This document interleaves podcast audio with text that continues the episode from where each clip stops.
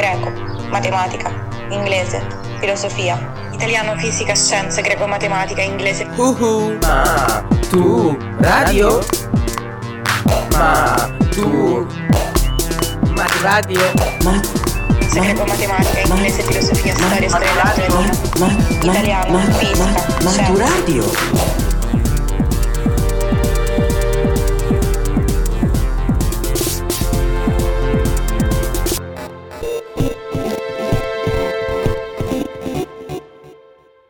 Podcast di filosofia per l'esame di maturità, letto da Fausto Paravidino, Friedrich Nietzsche. Allora, cominciamo così, per esempio. Che cosa fareste se un giorno una voce nel buio della notte vi dicesse di colpo che la vostra vita, come la state vivendo ora, come l'avete vissuta fino ad adesso, dovete riviverla ancora e ancora, per sempre, sempre uguale. Una vita in loop, come quel film Il giorno della marmotta, dove rivive sempre la stessa giornata, no? Tutta la vita, a loop. Riuscite a immaginarlo? Che effetto farebbe? Sareste spaventati? O invece magari vi piacerebbe perché vorrebbe dire non morire e vivere per sempre? Vi piacerebbe rivivere per sempre la stessa identica vita che avete già vissuto infinite volte? Identica? Di chi è questa voce che vi sussurra nel buio? Ecco, è la voce del filosofo di cui parliamo oggi.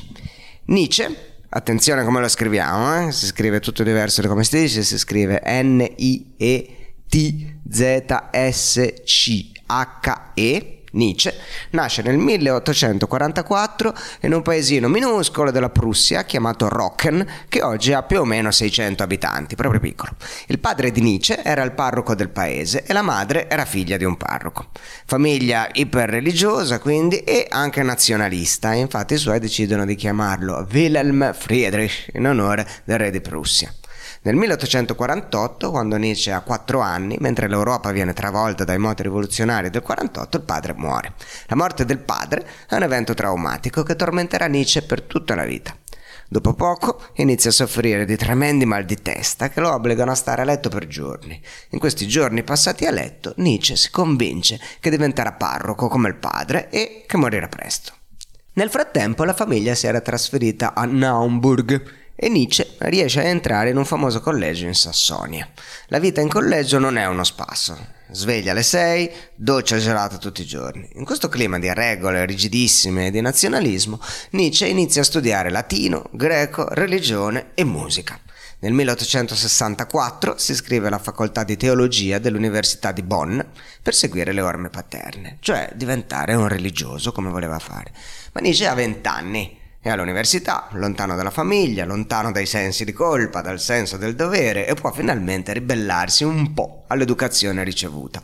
Così diventa ateo, decide che non vuole più fare il parroco, lascia la facoltà di teologia e passa a filologia. La filologia è una scienza che studia come interpretare e comprendere i testi di una cultura e Nietzsche si dedica con passione alla filologia classica che si occupa di lingua e letteratura greca e latina antiche. Dopo solo un anno segue all'Università di Lipsia il suo professore di filologia che lo prende sotto la sua protezione perché Nietzsche è uno studente mm, con molto talento, insomma proprio bravo. Ed è proprio a Lipsia che Nietzsche legge un testo di filosofia che si intitola Il mondo come volontà e rappresentazione. Il mondo come volontà e rappresentazione l'ha scritto un filosofo che si chiama Arthur Schopenhauer ed è un libro che gli cambia completamente la vita. Schopenhauer descrive la natura come un fenomeno illusorio dietro cui agisce una volontà cosmica, cieca. Questa volontà porta gli esseri umani a un desiderio mai soddisfatto e quindi a un'infelicità che soltanto l'arte e il distacco dalle passioni possono curare. Ok? C'è un podcast dedicato a Schopenhauer dove lo spieghiamo meglio che cos'è il mondo come volontà e rappresentazione. Nel 1869 il suo professore gli fa ottenere la cattedra di filologia classica all'Università di Basilea, prima ancora di laurearsi. Nietzsche a quel punto ha soltanto 24 anni.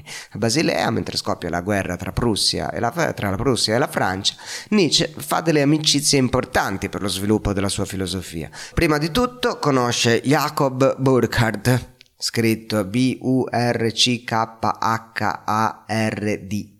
Jacob Burckhardt, un professore di storia famoso in tutta Europa, da cui Nietzsche riprende il profondo pessimismo storico. Secondo questo Burckhardt, infatti, la lezione che si impara dalla storia è che tutte le civiltà sono comunque destinate a morire prima o poi. Un altro professore con cui fa amicizia è Overbeck, un professore di teologia che però incredibilmente è ateo un professore di teologia ateo. E infine Nietzsche fa amicizia con Richard Wagner, il grande compositore romantico, grande amico del re di Baviera. Sicuramente conoscerete il ritornello fomentante della cavalcata delle Valchirie, quello di Apocalypse Now.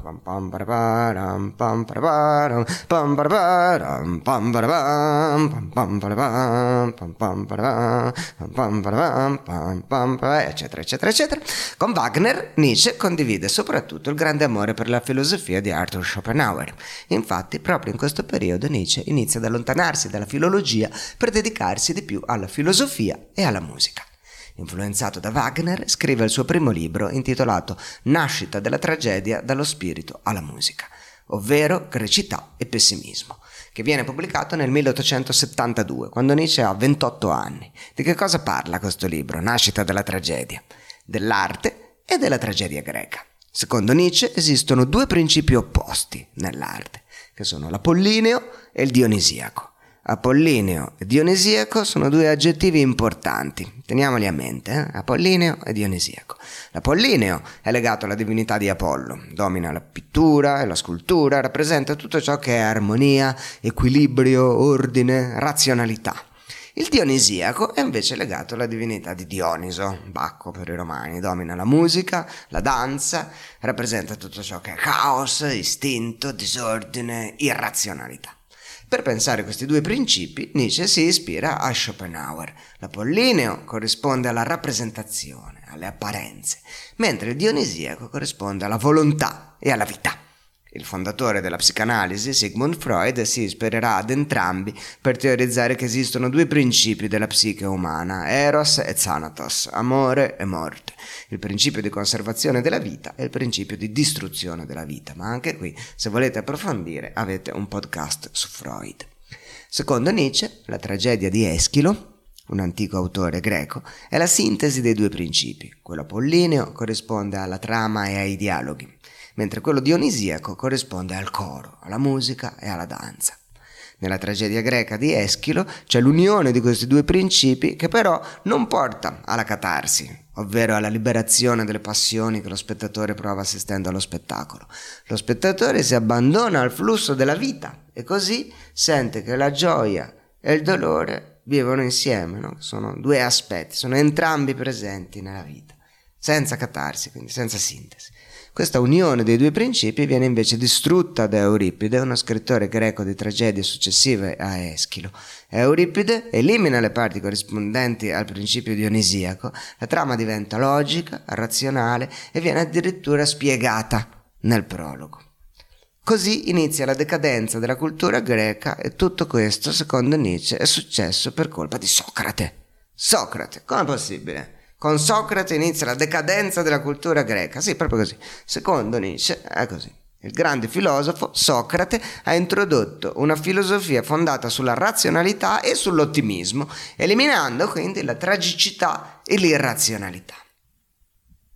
Ottimismo e razionalismo hanno dominato tutta la filosofia occidentale fino a Schopenhauer. Se Schopenhauer ha avuto il merito di aver riportato dentro la filosofia il pensiero tragico, pessimista e irrazionale, Wagner, il compositore, ha il merito di scrivere opere musicali e tragiche che recuperano il principio dionisiaco. Secondo Nietzsche, solo con questo tipo di tragedia si intuiscono i misteri del mondo, ovvero la verità della vita. Quante idee in questo libro! 28 anni. Il libro però non piace a nessuno, soprattutto ai colleghi filologi abituati a un metodo in cui non era importante sostenere grandi idee filosofiche, bisognava semplicemente ricostruire rigorosamente il contenuto dei testi antichi e il suo mentore, il professore che gli aveva rimediato la cattedra, rimane sconvolto nel vedere come Nietzsche non avesse applicato nessuno dei suoi insegnamenti e rompe i rapporti con lui. Il libro viene stroncato pubblicamente da un famoso filologo che mostra tutti gli errori filologici che aveva fatto Nietzsche. Wagner interviene in questo dibattito per difendere il suo amico, ma purtroppo il danno è fatto, è irreversibile. Così come ha iniziato prestissimo la carriera universitaria, altrettanto presto Nietzsche se l'è rovinata. Boom, basta, finito. Ma ormai si è capito che la sua strada intanto è un'altra. Tra il 1873 e il 1876, dopo l'insuccesso della nascita della tragedia, Nietzsche pubblica un altro libro, Le considerazioni inattuali, un'opera un po' storica, un po' filosofica, destinata a scontentare tutti. Già dal titolo Nietzsche se lo dice da solo, che le sue riflessioni non sono attuali, considerazioni inattuali, cioè non possono essere capite dai suoi contemporanei. E infatti il libro comprende quattro saggi, tra cui uno dedicato a Schopenhauer, uno dedicato a Wagner e uno contro lo storicismo. Attenzione, che cos'è lo storicismo? Lo storicismo è una corrente filosofica che nasce nel romanticismo tedesco e che pensa che la storia sia un continuo progresso, che ha una sua logica governata dalla ragione. Quindi il bersaglio di Nietzsche è soprattutto l'idealismo di Hegel. Lo studio della storia, secondo Nietzsche, è sia utile che dannoso. È utile perché permette di capire il presente, ma è dannoso quando ci si fissa sul passato e così rende impossibile cambiarlo il presente. Per agire, per vivere, bisogna invece dimenticare il passato, perché vivere pensando sempre al passato è paralizzante. L'oblio, il dimenticarsi, non è negativo, ma positivo perché permette di vivere e di fare cose nuove, finalmente. Per spiegarsi meglio, Nietzsche distingue tre tipi di storia, la storia monumentale, la storia antiquaria, la storia critica.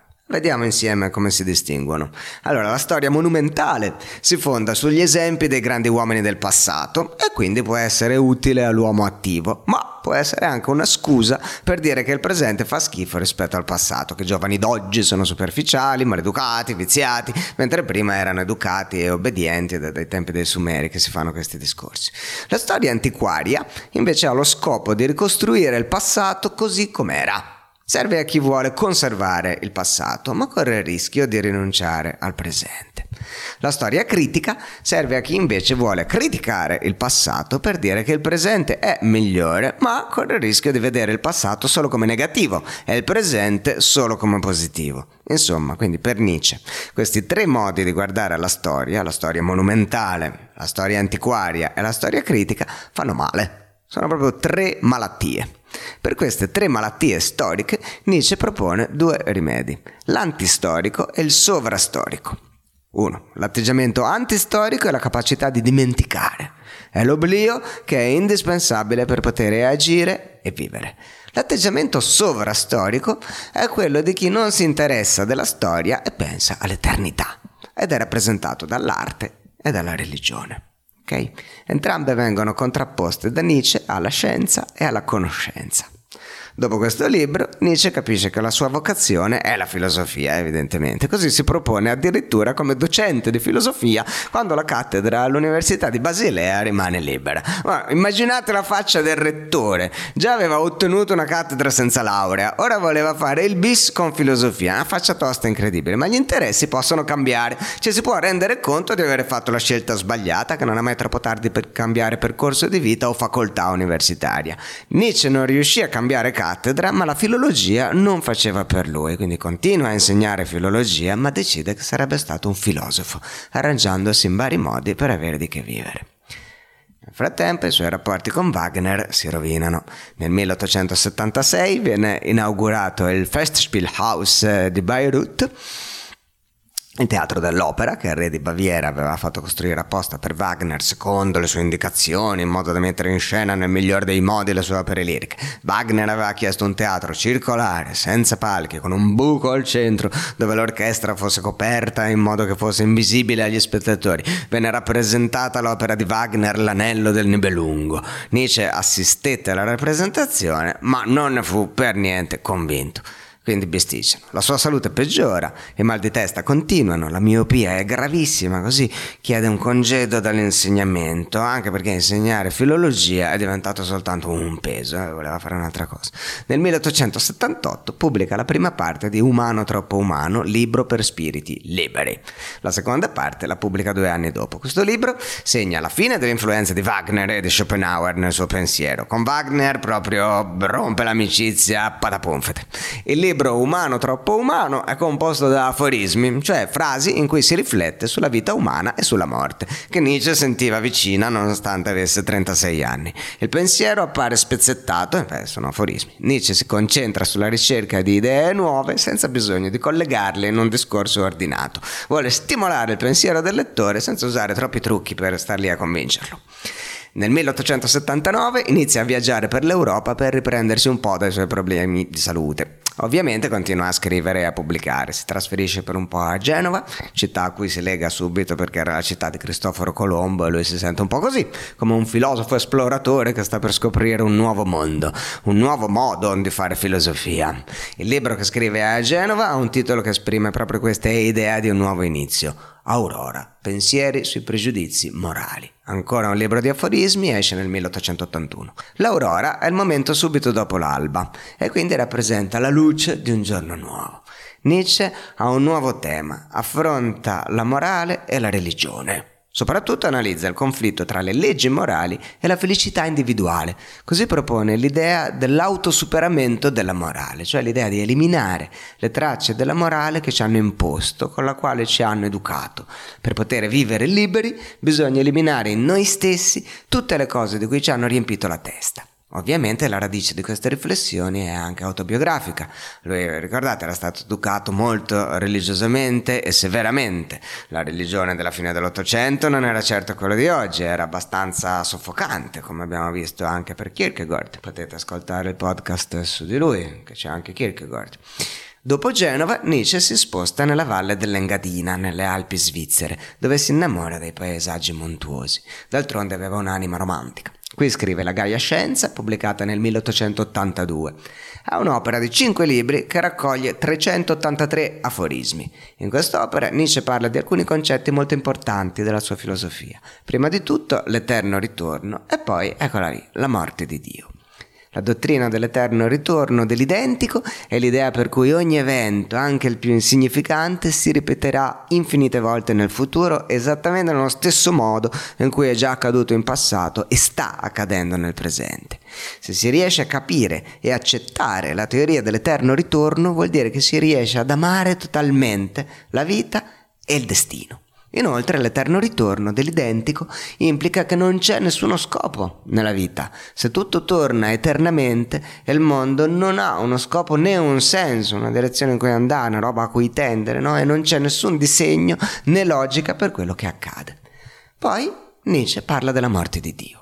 Ovviamente è una metafora per dire che Dio non era più importante come nel Medioevo, che la religione e la fede in Dio erano destinate a diventare una questione privata e non una certezza condivisa da tutti quanti, dall'universo mondo. Quindi però attenzione, Dio è morto non vuol dire che Dio non esiste. Il primo a usare questa espressione è stato Hegel. Per Hegel la morte di Dio è solo un momento negativo nella storia dello spirito, che viene poi superato con Dio che torna in vita e risorge. Nietzsche annuncia invece la morte di Dio non come un evento già accaduto, ma come una profezia. Il crollo dei valori occidentali è imminente e lascerà l'uomo da solo e senza valori, perlomeno senza quei valori. Questa condizione di perdita di tutti i valori viene chiamata nichilismo. E appuntiamocela questa parola, ma stiamo attenti, che spesso è collegata a Nietzsche. Nichilismo è una parola che deriva dal termine latino nihil, che vuol dire nulla. Questo termine nel pensiero di Nietzsche vuol dire che non c'è più nessuna verità né valore in cui si crede con certezza.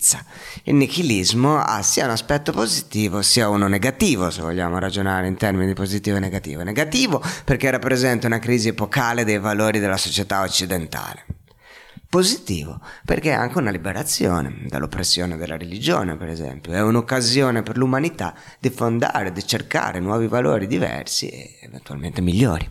E poi vi conviene imparare che vuol dire nichilismo, perché spesso i boomer dicono che i giovani sono nichilisti, che non credono a niente, che quindi dovete sapere di che parlano quando parlano di voi, che hanno sempre parlato male da un po' di tempo, parlano male usando anche la parola nichilismo. Attenzione, a Vambera.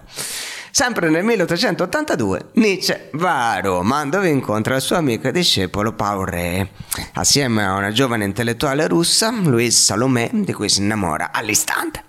Dopo qualche giorno che l'aveva conosciuta, Nietzsche brucia a dir poco le tappe e le chiede di sposarlo. Lei ovviamente dice di no, ma restano amici e per un periodo si frequentano tutti e tre assieme. Essere amico di una donna di cui si è innamorati non è semplice e spesso va a finire male. La storia si trascina per alcuni mesi, durante i quali Nietzsche porta Lou e Paul eh, dalla sua famiglia per presentarle, la mamma, la sorella, che ovviamente reagiscono malissimo.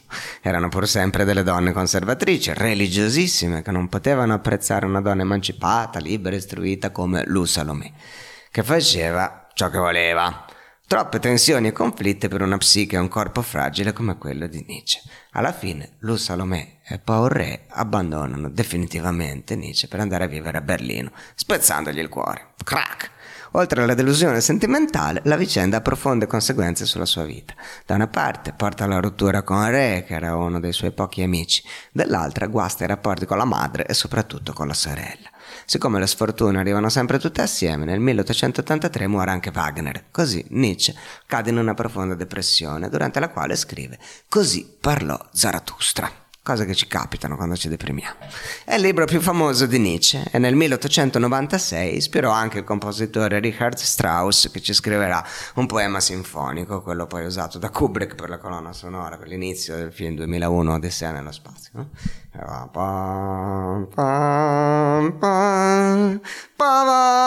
Bom, bom, bom, bom, bom, e timpani a gogo. Quest'opera, così parlò Zarathustra, rappresenta un altro momento di svolta della filosofia di Nietzsche e anche una rivoluzione del suo modo di scrivere. Non ha infatti la forma del saggio, del trattato, della raccolta di aforismi e non è nemmeno poesia. È una specie di lungo poema in prosa scritto come il Nuovo Testamento, con la tipica struttura in versetti. Oh, chi era questo Zarathustra? Era il profeta fondatore dello zoroastrismo, una religione medio orientale antica che ha ancora oggi qualche fedele. Ma Nietzsche non vuole parlare di questo. Come al solito, ha delle sue idee originali da comunicare, così trasforma Zarathustra nel profeta dell'eterno ritorno e del superuomo. Dell'eterno ritorno, come abbiamo detto, aveva già parlato nella Gaia Scienza. Parliamo invece del superuomo. Il superuomo di Nietzsche non ha il mantello e non lotta contro la criminalità come un personaggio della Marvel. Il superuomo l'avete ritrovato se avete studiato D'Annunzio, per dire che si ispira un po' ai testi di Nietzsche, anche se non lo interpreta proprio, insomma, proprio correttamente. Ecco. Superuomo è la traduzione di una parola tedesca, Übermensch, con i due puntini sulla U iniziale, che può essere tradotta anche con oltreuomo e indica un uomo nuovo che ha superato la morale degli uomini normali, un uomo totalmente libero. Secondo Nietzsche tutto ciò che vive desidera qualcosa di più della vita e alla base di tutte le sue azioni c'è una volontà di potenza. All'essere umano in particolare non basta sopravvivere, come diceva la teoria dell'evoluzione di Darwin, né gli basta essere felice, ma vuole realizzare la propria volontà rompendo ogni ostacolo, in modo da affermare il proprio potere. Il superuomo, per Nietzsche, è l'espressione e l'incarnazione di questa volontà di potenza. Le caratteristiche del superuomo sono la libertà totale, la totale assenza di paura, sensi di colpa, ansie, angosce a un uomo che fa tutto ciò che vuole al di sopra anche delle leggi. Purtroppo questa teoria di Nietzsche del superuomo e della volontà di potenza sarà manipolata e usata dal nazismo per la sua propaganda. La volontà del governo nazista verrà spacciata per volontà di potenza dei singoli cittadini tedeschi, incoraggiandoli a compiere qualsiasi sacrificio e atrocità. Ma Nietzsche non ha finito di dire la sua. Nel 1885 si trasferisce a Nizza e nei due anni successivi pubblica Al di là del bene e del male e Genealogia della morale.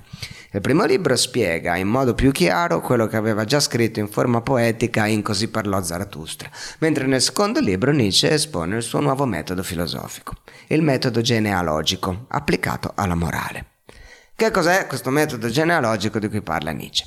Non vuole dire fare l'albero genealogico di qualcuno, vuol dire fare la genealogia di qualcosa, in questo caso dell'idea di morale. Fare la genealogia della morale vuol dire raccontare la storia della morale, cioè come la morale è cambiata nel corso del tempo passando per diverse fasi. Seguendo questo metodo si capisce che non esiste una morale assoluta, eterna o immutabile come ci vogliono far credere.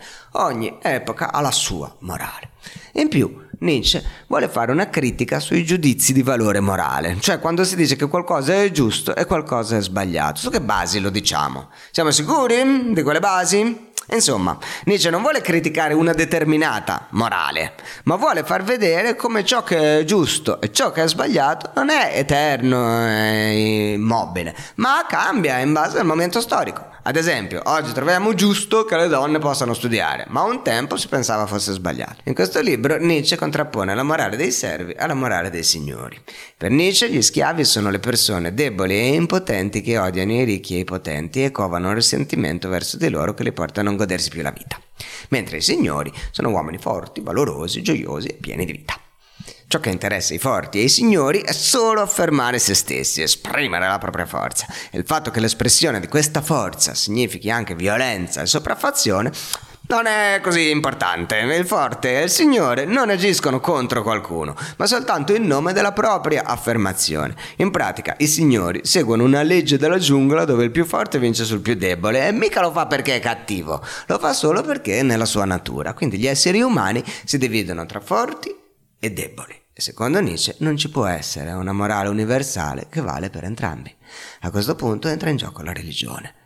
L'ebraismo prima e il cristianesimo poi hanno realizzato per Nietzsche una vera e propria rivolta degli schiavi. Queste religioni hanno cancellato la morale dei signori, imponendo quella dei servi, trasformando gli esseri umani in uomini deboli, oppressi dal peccato, dai sensi di colpa e dalla paura della punizione dopo la morte. Si torna così al punto che sta a cuore a Nietzsche. Bisogna liberarsi dal peso della tradizione morale e religiosa, tornare liberi. Nel 1888 si trasferisce a Torino, città di cui si innamora che lo stimola alla scrittura. Nel giro di un anno infatti scrive tantissimi libri, il caso Wagner, Crepuscolo degli idoli, Nietzsche contro Wagner, Ecce Homo, come si diventa ciò che si è, l'anticristo, maledizione del cristianesimo e la volontà di potenza rimasto incompiuto, finché il corpo cede.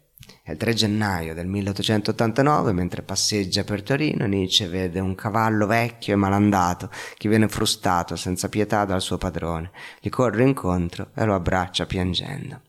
Da questo momento in poi Nietzsche si perde nella follia. Inizia a scrivere lettere allucinate ai suoi amici e contatti che infatti si preoccupano e lo vanno a prendere per riportarlo a Basilea. La madre lo fa ricoverare in un manicomio a Iena. Nel 1892 la sorella di Nietzsche torna dal Paraguay e inizia a raccogliere gli scritti del fratello e sarà lei a farli pubblicare. Nel frattempo Nietzsche viene dimesso dal manicomio ma è completamente catatonico. Non parla, non reagisce agli stimoli. Muore quando ormai era diventato famoso, nel 1900 preciso, come se avesse voluto accompagnare l'umanità nel nuovo secolo che lui sperava nuovo per davvero. Maturadio è un progetto di podcast didattici per la maturità promosso dal Ministero dell'Istruzione con la collaborazione di Radio 3 e Treccani. Supervisione didattica a cura di Laudes, ideazione di Cristian Raimo. La sigla di Maturadio è di Teo Teardo